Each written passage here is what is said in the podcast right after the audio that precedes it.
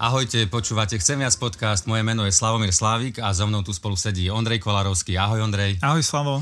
Dnes sa budeme rozprávať o filme Matrix, ale hlavne sa budeme rozprávať o tých myšlienkach, ktoré vo filme sú. Budeme sa rozprávať o tom, či sme slobodní, budeme sa rozprávať o tom, čo je pravda, o tom, či sme v simulácii alebo či žijeme naozaj, takže veľmi sa na to teším, Ondrej. Film Matrix vlastne v 99. roku bol natočený, bol to kultový film, bol to taký prielom tak trošku, veľmi známy. E, bola hneď ako keby trilógia spravená a potom mnoho, mnoho rokov neskôr, 2021, Matrix Resurrections. Ondrej, film Matrix, ako sa ti páčil? Tak ja musím povedať, že ten prvý diel sa mi veľmi páčil a v podstate naozaj ho považujem aj za taký prelomový v mnohých ohľadoch tú filmárskú stránku dáme bokom, o tom bolo určite veľa popísaného, nás zaujímajú hlavne tie, tie myšlienky. A čo som, ja som v tom čase učil na gymnáziu a veľa o tom rozprávali študenti a ich zaujala vôbec tá myšlienka, čo je realita a tak ďalej. A v podstate, čo vidím na, tom, na, na tejto sérii Matrix, že ona vlastne priniesla do populárnej kultúry myšlienku, ktorá sa vyskytovala už aj predtým, e, v hlavách filozofov, ale ten film to spropagoval a dostal vlastne do povedomia nás ľudí, že zrazu začíname o tom rozmýšľať ako keby o nejakej reálnej možnosti, že svet, v ktorom žijeme, tá naša realita, že, že to možno, že nie je realita, že je to možno nejaká simulácia. A vlastne Matrix to, Matrix to urobil, že zrazu si ľudia túto myšlienku vedia nejak zhmotniť, predstaviť a že by to naozaj mohlo tak byť. Tak toto je také ozaj prelomové a zaujímavé. Mm, o tom sa budeme ešte rozprávať, že či naozaj žijeme. Hej, hej, hej. Ale ten film sa ti páčil? Ale povedz, bol si sklamaný, keď si videl Matrix Resurrections, ale bol si taký, že OK. Hej, tak by som povedal, že ja som si čítal rôzne recenzie pred tým, ako som ho pozeral a bol som taký, taký na váškach, že či si vôbec pozrieť tú štvorku, či mi to nepokazí ten celý dojem z tej, z tej prvej trilógie. Ale každopádne pre mňa jednotka zostáva stále akože topka. A v podstate ani to nezazlievam veľmi tým ďalším pokračovaniam, lebo keď príde s nejakou prelomovou myšlienkou, tak a chceš na ňu nadvezovať, tak, tak už ju ťažko prekonáš, lebo vlastne už nad, rozvíješ niečo, čo si, čo si priniesol nové na začiatku. Takže z toho, tohto pohľadu som aj taký zhovývavý. Na druhej strane poviem, že ak niekto nevidel tie predtým, alebo nie je nejakým fanúšikom série Matrix, tak asi o veľa nepríde, ak tú štvorku nepozrie, alebo mm. ak ju, ak ju opomenie. Ale ak ste fanúšikom Matrixu, tak si to môžete pozrieť, ale priznám sa, že mne osobne to nejak neprinieslo nejaké nové vyslovene zásadne nové podnety pre nejaké premýšľanie alebo takto nejak. No, lebo niekde v úvode tej štvorky, tam je taký dialog a tam sa vlastne tí vývojári hry Matrix rozprávajú ano. o tom, že o čom, ako ľudia vnímali tú trilógiu predtým. A mm-hmm. niektorí hovoria, že pre časť ľudí, ktorí pozerali film, to bola taká akč, akčný film, ktorý má proste strhujúci dej. Je tam tá známa scéna Bullet Time, kde vlastne ten Neo je tak vlastne tak, tak pomalý, hej, tak je to skvelé natočené, že sa uhýba tým guľkám a proste veľmi skvelé scény. Inak, inak zaujímavé je, že vlastne tí bratia Vachovskí, ktorí natočili ten film, tak uh, chceli 80 miliónov ako rozpočet na film, ale mm. dostali 10 miliónov. A oni celých 10 miliónov dali do, tých, do tej nejakej akčnej scény, a všetko minuli mm-hmm. a proste tú, tú, tú scénu ukázali vlastne Warner Bros. tomu štúdiu, že takto to bude vyzerať a ich to presvedčilo, že dali, že dali, dali zvyšné, ale že taký gambling, vieš. Hej, a inak aj tá bullet time scéna v podstate Matrix, film Matrix preslávila, že wow, ale v skutočnosti bola o rok skôr už spravená vo filme Blade, čo je tiež veľmi dobrý film. Mm-hmm. A to je tiež zaujímavé, že vieš, že môžete niečo presláviť ale v čom si nebol prvý, ale prvý, proste ja. Matrix. No ale že Matrix bol pre mnohých taký akčný film, taký plný tých skvelých scén.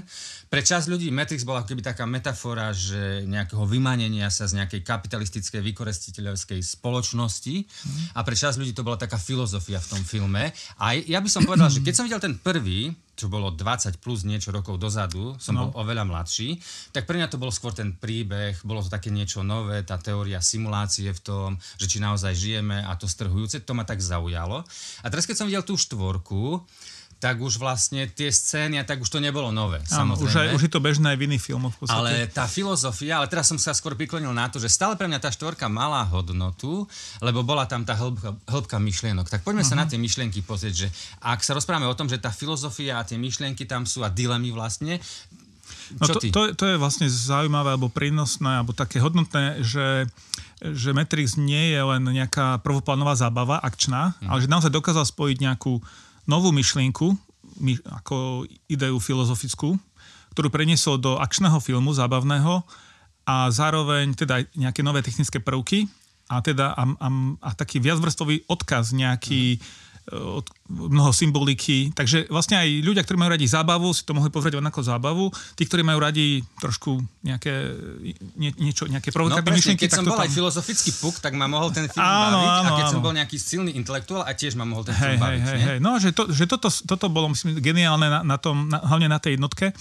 No a tá štvorka, tak ty hovoríš, že, že ťa tam zaujali tie myšlienky, lebo ja som bol skoro rozčarovaný, sa mi to zdali už niektoré tam tie, tie myšlienky alebo línie, ktoré tam boli už také nie také originálne, ale skôr také prvoplánové, vieš, tá, tá láska Tiffany a, a teda Trinity a Nea a tak ďalej, že, už, že tá originalita už mi tam chýbala. Že... Mňa tam zaujala otázka slobody silno. A vysvetlím, jak to myslím, lebo tam bolo to, že napríklad v prvej časti uh, vlastne teda Matrix je o tom, že ľudstvo je v područí robotov, a že ľudia nevedia, že v skutočnosti nežijú svoj život, že sú len ako keby zdroj energie Áno. a všetko majú ako simuláciu v mozgu, že sa im to zdá, ten život.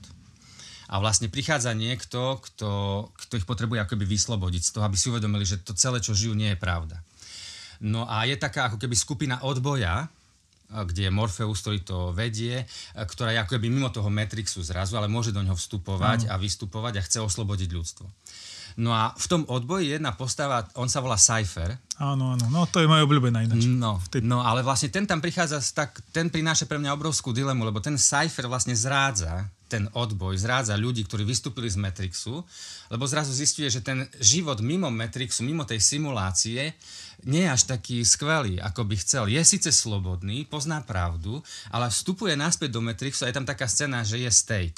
Áno. A hovorí, že viem, že ten steak nie je pravdivý, viem, že proste celé, čo vidím, nie je pravda, ale aj tak milujem ten pocit. A vlastne, a on nakoniec zrádza Morfea, zrádza celú tú posádku, ktorá je ten odboj vlastne. A, a, to, a to je taká sil, silná vec, že on, on vlastne ich zrádza, že ako keby vymení pocit, Uprednostní za, pocit. Uprednostní pocit a pohodu pred pravdou a, a slobodou. Áno. A potom, keď sa rýchlo pretočím ďalej do štvorky, uh-huh. tak vo štvorke v tej finálnej scéne vlastne keď Metrik, keď Neo a Trinity sú akoby slobodní, že zrazu akoby zvíťazia, lebo uvedomia sú, že sú akoby zdrojové kódy, ktoré môžu zmeniť celý ten Matrix, sa rozprávajú s tým hlavným tvorcom Matrixu, tej simulácie. Tým analytikom. Hej. Áno, uh-huh. a, a hovoria, že chcú vyslo, teraz vyslobodia ľudstvo a sú takí, ako keby, že majú taký, taký pocit e, víťazstva. A on hovorí, že on, on je taký pochybovačný, on hovorí, že ľudia nechcú byť slobodní. Uh-huh. On mhm. hovorí, že ľudia sú ako ovce a že ľudia nechcú byť slobodní a že ľudia radi vymenia slobodu a pravdu za pocit bezpečia a istot a pôžitku. Uh-huh. A to pre mňa bola taká silná myšlienka a som tak cítil, že možno má pravdu. Uh-huh. Že možno mnohí ľudia takí sme, že pravdu a slobodu vymeníme a to je taká aj pre mňa otázka pre všetkých, čo počúvajú alebo čo pozerajú, že čo si o tom myslíte, že či je ľudstvo také, že vymení rádo slobodu a pravdu za požitok alebo nie. A iba k tomu poviem, že vlastne som si uvedomil, lebo vo viacerých filmoch to je v skutočnosti tá myšlienka, že keď je niekto, kto má moc a peniaze, ale ako keby zneužíva ľudí. Uh-huh. A on si to ospravedlní tým, že má na to právo, však sa pozrie na tých ľudí, oni si vôbec nevážia slobodu, oni ani nevedia žiť v slobode a to je v pohode, že ja som ich zotročil, dal som im proste to, čo majú a som si povedal, že ale Boh sa tak na človeka nepozerá. Vieš, že keď máš moc, alebo môžeš pohrdať ľudstvom, že však ľudia si nevážia slobodu, ale Boh sa nepozerá tak na nás, že, že si ju nezaslúžim. On nás stvoril slobodných a som si povedal, že on ako keby veril, že predsa sa v tej skupine ľudí nájdu takí, ktorí nezapredajú ten pôžitok a pocit bezpečia a faloše za pravdu a sloboda. To sa na tak páči. Hej, to sa vlastne ťahne cel, všetkým tými štyrmi dielmi a je to jedna z tých hlavných myšlenkových aj najsilnejších línií, že otázka slobody a čo človek vlastne uprednostní. A ja sa obávam, že v mnohom, že, že vlastne ten film ozrkadľuje realitu, alebo nastavuje zrkadlo našej spoločnosti, alebo nám ľuďom, keď si zoberieš, nechcem rozoberať politiku, hej, ale vlastne ten zápas aj v, aj v tom spoločenskom, politickom živote je, že vlastne čomu dávame prednosť, akých politikov si volíme, čo uprednostňujeme, aké hodnoty, že mnohí sú ochotní vymeniť chlieba hry, keď to poviem, požijem to staré rímske, za, za slobodu a za to, že musíš čeliť ťažkostiam života a nezodpovednosť za svoje rozhodnutia a tak ďalej. Čiže... A ja sa bojím presne, že to je pravda často o nás ľuďoch, že vymeníme slobodu a pravdu za pôžitok ale zároveň musíme sa tomu postaviť, musíme ako keby proti tomu bojovať, nemôže to tak zostať. A mne sa ešte, vieš, na čím som rozmýšľal, no. že, že keď máš, máš ten, že či by ľudia slobodne vstúpili do Matrixu, do simulácie. Som tak nad tým rozmýšľal a dospel som k presvedčeniu, že jednoznačne, že áno. No, my sme sa o tom bavili nedávno s jedným z mojich detí, so synov, mm. a mhm. on presne povedal, že keby bola taká ponúknutá možnosť, že ti budú dávať drogu nejakú, mm. alebo mhm. si nejakú chemickú látku, ktorá by ti odborala vnímanie ťažkej reality a že by si mal len tie príjemné zážitky, mm. pocity, že mnoho ľudí by Áno, do toho išlo. Presne tak. A k tomu mm. som tiež ja dospel k presvedčeniu, že mnoho ľudí by dokonca by si za to radi zaplatili, mm. že nežil by si v realite, v slobode, ale radšej by si išiel do nejakej virtuálnej reality, v ktorej by si mal dobre a ešte napríklad zober si, že vládne v človeku taká túžba po nesmrteľnosti, po dlhovekosti a v podstate keby mi ponúkli, nie mne, ale teda keby niekomu ponúkli, že napojíme ťa na nejakú simuláciu mm. A budeš žiť o 50 rokov dlhšie a tá simulácia bude presne taká istá ako ten svet, ktorý teraz vidíš, tak myslím, že ľudia by tam Abo lepší išli, teda ten svet. Lepší hej. dokonca, mm-hmm. že by si za to zaplatili a dokonca by im nevadilo, že má to bezpeč... teraz má bezpečnostné rizika, keď si nejakú apku nainštaluješ do mobilu, nie? že či nie si sledovaný, hej, či, či čo sa deje a predstav si, že ty by si bol celý v simulácii ako by si mohol dôverovať, že naozaj je to život, ktorý by si prežil? Ako by si mohol dôverovať? Vieš, to je toľko obrovských diliem a predstav si myslím, že ľudia kvôli tomu, že by odstranili akoby bolesť a utrpenie zo života, že by to spravili. Ale nebol by to skutočný život. A my to podstate robíme, aj keď nemá, alebo ľudstvo to celý, celé deny ľudstvo to vlastne robí cez alkohol, drogy a rôzne takéto veci. Vlastne ten, ten tak snaha nejak uniknúť z reality, zabudnúť na tú ťažobu že života. Vlastne my to, trochu, že vlastne, my to robíme. Aj bez, aj bez digitál, pred, v tej preddigitálnej dobe sme to vlastne v nejakej miere, v akej sme boli schopní, stále robili. Takže, takže ten Matrix len nastaví zrkadlo a možno zväčšuje, ako taká lupa, že zväčšuje tú, to, aký sme. No. no, v podstate by to iba odhalilo ešte oveľa horšie stránky nás, no. pravdepodobne. Mm-hmm. Hej. Simulácia. No. Rozprávali sme sa o tom, lebo vlastne Matrix trochu spopularizoval tú myšlienku, že toto je svet, že my sme v simulácii, sme ako keby zjednodušene poviem v nejakom softveri, v nejakom programe a naše životy ako keby nie sú skutočné, len sa nám zdajú. Čo ty na to? Ako to vnímaš? Hm. No áno, vlastne odkedy Matrix vyšiel, tak táto myšlienka sa stala takou, o ktorej začali ľudia rozprávať aj na rôznych diskusných fórach. A v podstate asi si počul to meno toho švedského filozofa Nika Bestrojma, ktorý napísal vyslovene článok o, o o tom, že pravdepodobne žijeme, alebo je veľká pravdepodobnosť, že môžeme žiť v nejakej simulácii. Elon Musk nedávno tiež vlastne vyjadril myšlienku, že je, väčšia, že je pravdepodobnejšie, že žijeme v nejakej simulácii a tak ďalej. A pred nejakými 30 rokmi by sme sa zasmiali, že čo za blbosti, že to sú nejaké mm. akože uletení ľudia. Ale práve vďaka tomu, že ten Matrix ako keby to, to urobil tú možnosť nejak uchopiteľnejšiu, tak e, začínajú ľudia o tom oveľa viac e, rozmýšľať alebo brať to ako keby túto alternatívu vážne. Treba povedať, že, že, že nemáme v súčasnosti žiadne prostriedky na to, aby sme mohli nájsť odpoveď na to, ako to je že či žijeme v simulácii alebo nie.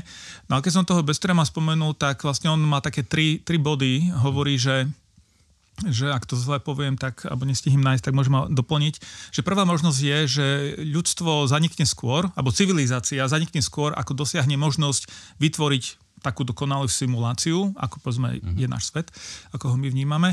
Druhá možnosť je, že dosiahne túto možnosť, ale, ale neuskutoční to z nejakého dôvodu, nevieme z akého.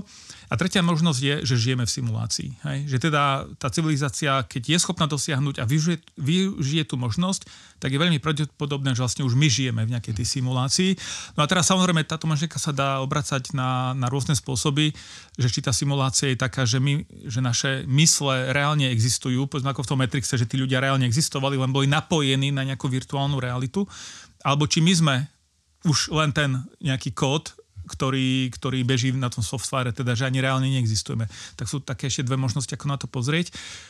Priznám sa, že, že e, že v podstate moje odpovede je, že áno, ani nie. Hej, že, že nemám problém s tým povedať, že ak niekoho, aj počúva tento podcast a tá myšlienka simulácie fascinuje, tak viem svojím spôsobom povedať na to, že áno, žijeme v simulácii, hej, ale zároveň, keď niekto si povie, že to je totálna blbosť, tak nemám problém s tým súhlasiť, že, že nežijeme v simulácii a môžem to potom o chvíľu rozviesť, ale mhm. čo ty? Mhm. Ešte by som povedal tak rovno, že to je blbosť. A, ale poviem prečo, vieš, v podstate je to filozofický experiment. Filozof, áno, vieš, áno. Uh, zober si Big Bang, je to akoby vedecká teória, alebo teória paralelných vesmírov, alebo čokoľvek. Toto je čisto filozofický konštrukt, v súčasnosti, ktorý mm-hmm. nemôžeš ani potvrdiť, ani nemôžeš vyvrátiť a je práve popkultúrne akože populárny. Áno. Ale je to asi také, ako keď povieš, že keď som bol na strednej škole, že som si povedal, že tak možno sme nejaké laboratórium mimozemšťanov. Asi tak, hej, no potvrď to, alebo to vyvrať. To proste sú také srandovné veci, by som áno. povedal. A je celkom srandovné, že sme fakt akoby v postfaktuálnej dobe, že takéto veci dostávajú dostávajú akoby vážnosť a sa o nich rozpráva a tak. Proste mne to nedáva zmysel obrovský, ale inak, ale vždycky, keď niečo veríme o živote, ano. tak má to dôsledky pre nás. Ano. Že ako sa správame. A teraz vysvetlím, čo, čo chcem. Bol robený taký experiment. Boli dve skupiny študentov, lebo lebo vlastne ide o to v tej simulácii, že ak by sme boli v simulácii, som hrateľný, som, som charakter, som e, postava, ktorá je, je hrateľná, má slobodnú vôľu, alebo som postava, ktorá je NPC, ktorá nemá slobodnú vôľu, hej? Uh-huh. Ide o to, či mám slobodnú vôľu. Áno. Že či sa môžem rozhodovať. A mnohí povedia, že nemáme. Sme, sme iba sme v simulácii, sme, svet je iba, proste všetko je nastavené, evolúcia alebo čímkoľvek, my už vlastne ani nemáme slobodné rozhodnutia, nemôžeme robiť. A kopec vedcov, filozofov sa začína k tomu prikláňať, že nemáme slobodnú vôľu. No a teraz taký experiment bol robený. Dve skupiny študentov. A jednej dali čítať skupine študentov článok o tom, že človek nemá slobodnú vôľu, že je predeterminovaný na to, že nemá slobodnú vôľu. A ďalšej skupine študentov dali čítať iný článok o to isté autora, ale nie o tom, že nemáme slobodnú vôľu. A potom obidvom skupinám študentov dali nejaké puzzle riešiť, Uh-huh. Ale vedome dali vedieť obidvom štud- skupinám študentov nejakým spôsobom, že, že je tam ako keby chyba v tom puzzle, že dá sa podvádzať. Uh-huh. A to puzzle vyriešiš podvodom veľmi ľahko.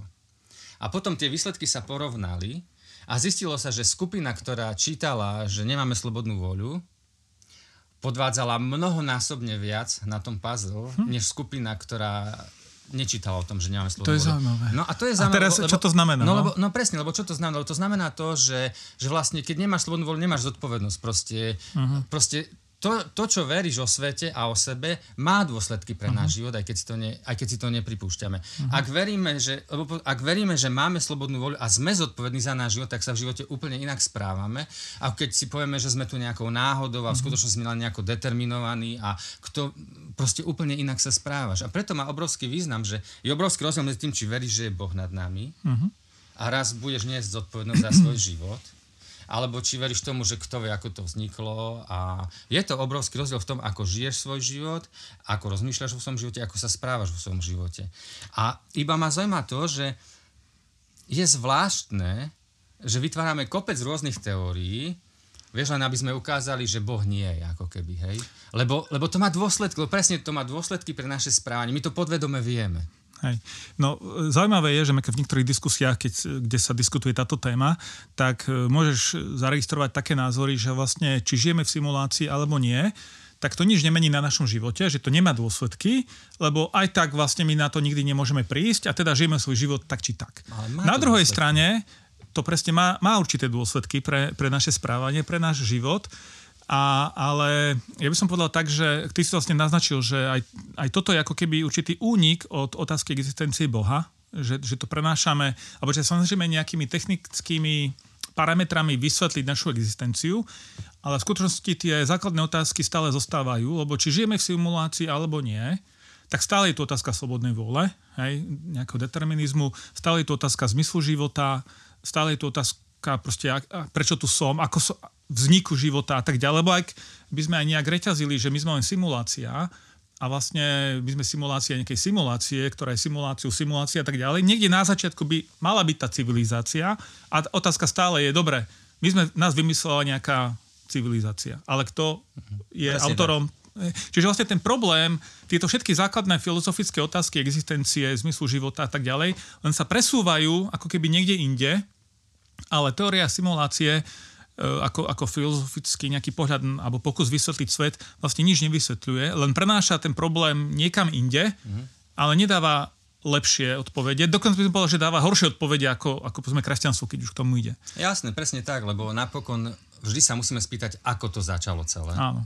A či máš Big Bang, či máš teóriu paralelných vesmírov, alebo či máš simuláciu, vlastne tvária sa, za, že odpovedajú na vznik života, ale v skutočnosti na ňo neodpovedajú. Áno, on to presvojú niekam lebo, inde. Lebo neodpovedajú na tú prvotnú príčinu. No. Poďme k záveru. Vieš, ešte, ešte jedna otázka, predsa môže to byť kľudne aj k záveru, že e, na, práve na tej na oficiálnej stránke Nika Bestrama som zaregistroval taký zaujímavý citát no. od, od Davida Pearsa, mm-hmm ale žiaľ, nie je to tam viac rozoberané. Aj pokiaľ viem, tak Nick Bostrem nie je náboženský mm. založený, alebo teda nehlasí sa k veriacím. Ale teda táto myšlienka, ktorá tam je, simulačný argument, teda argument pre mm-hmm. simulačnú teóriu, je možno prvým zaujímavým argumentom pre existenciu stvoriteľa za posledných 2000 rokov.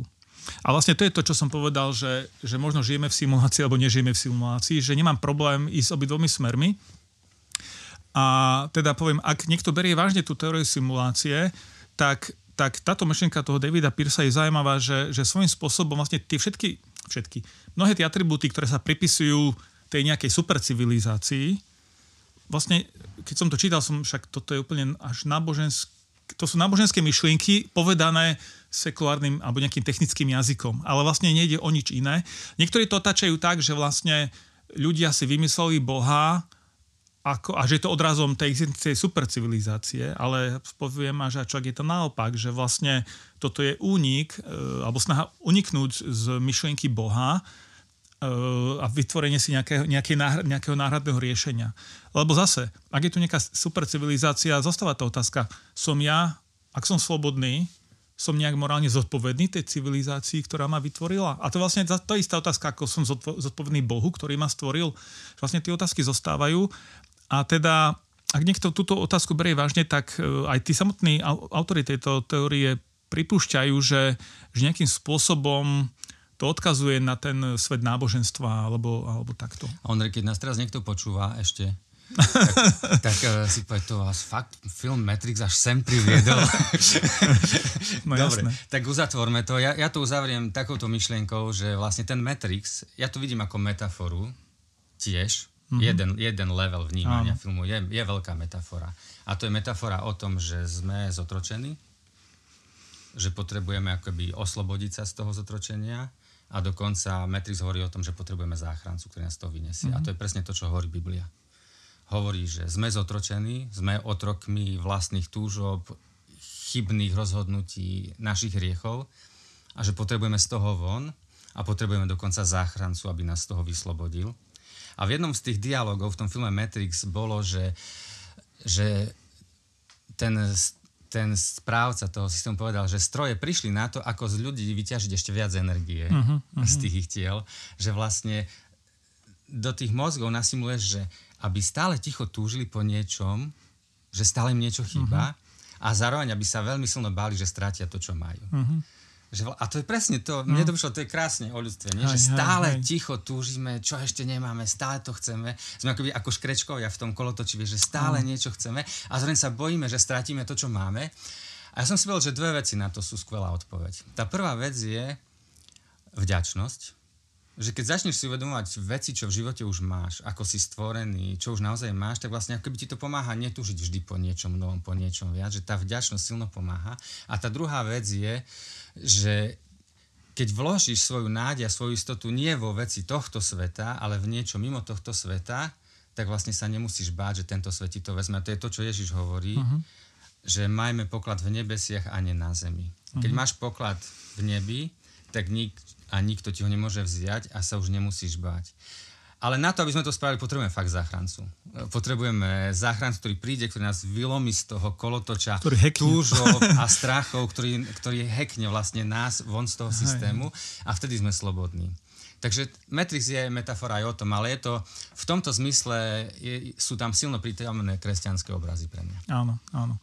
A ešte by som povedal, že mm, ja som si spomnul, keď som tomto rozmýšľal na C.S. Lewisa, jeho mm-hmm. knižku Veľký rozvod, mm-hmm. kde opisuje hypotetický výlet ľudí z pekla do neba. Neviem, či si čítal tú knižku. A, a vlastne tam opisuje, že aké dôvody mali ľudia, prečo v nebi nezostali, ale sa vrátili do pekla. Nebudem teraz rozobrať tú knižku, to bol na samostatný podcast.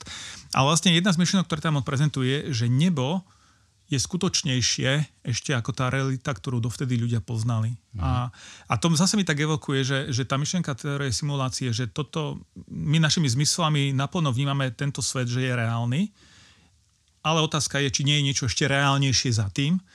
A vlastne Luis hovorí áno, že nebo je ešte tá reálnejšia realita, tá skutočná realita, a potom som si spomenul na myšlienku Apoštola Pavla, keď opisuje vzkriesenie, že, že sa rozsýva porušiteľné, ale v nebi bude neporušiteľné. A že teraz je nejaké semienko mm-hmm.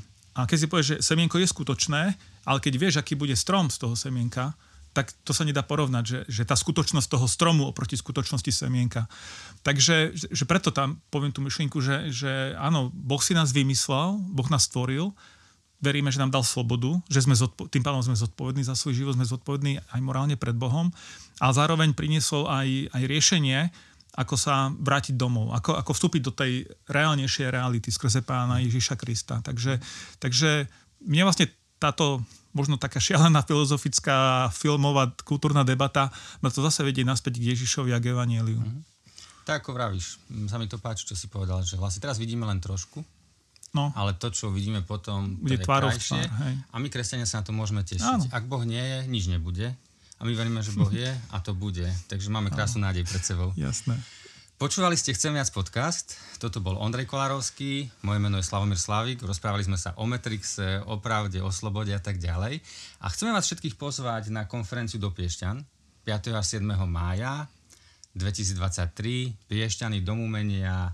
Konferencia má názov Naplno lebo my veríme, že naozaj v tejto dobe, v tejto kultúre, taký, aký sme, môžeme naozaj naplno kráčať za Bohom. Naplno tento svet dáva zmysel len vtedy, keď uznávame, že nad nami je On a že naozaj potrebujeme záchrancu. Takže pozývame vás do Piešťan na našu konferenciu 5. a 7. maj 2023. Ondrej tam bude, ja tam bude. Budeme mať tiež tam možno nejakú debatu. Máme tam skvelých hostí zo Švedska, z Norska, z Českej republiky, zo Slovenska, takže a vždycky je tam krásne veľké spoločenstvo. Pre mňa samého je to vždycky obrovské povzbudenie.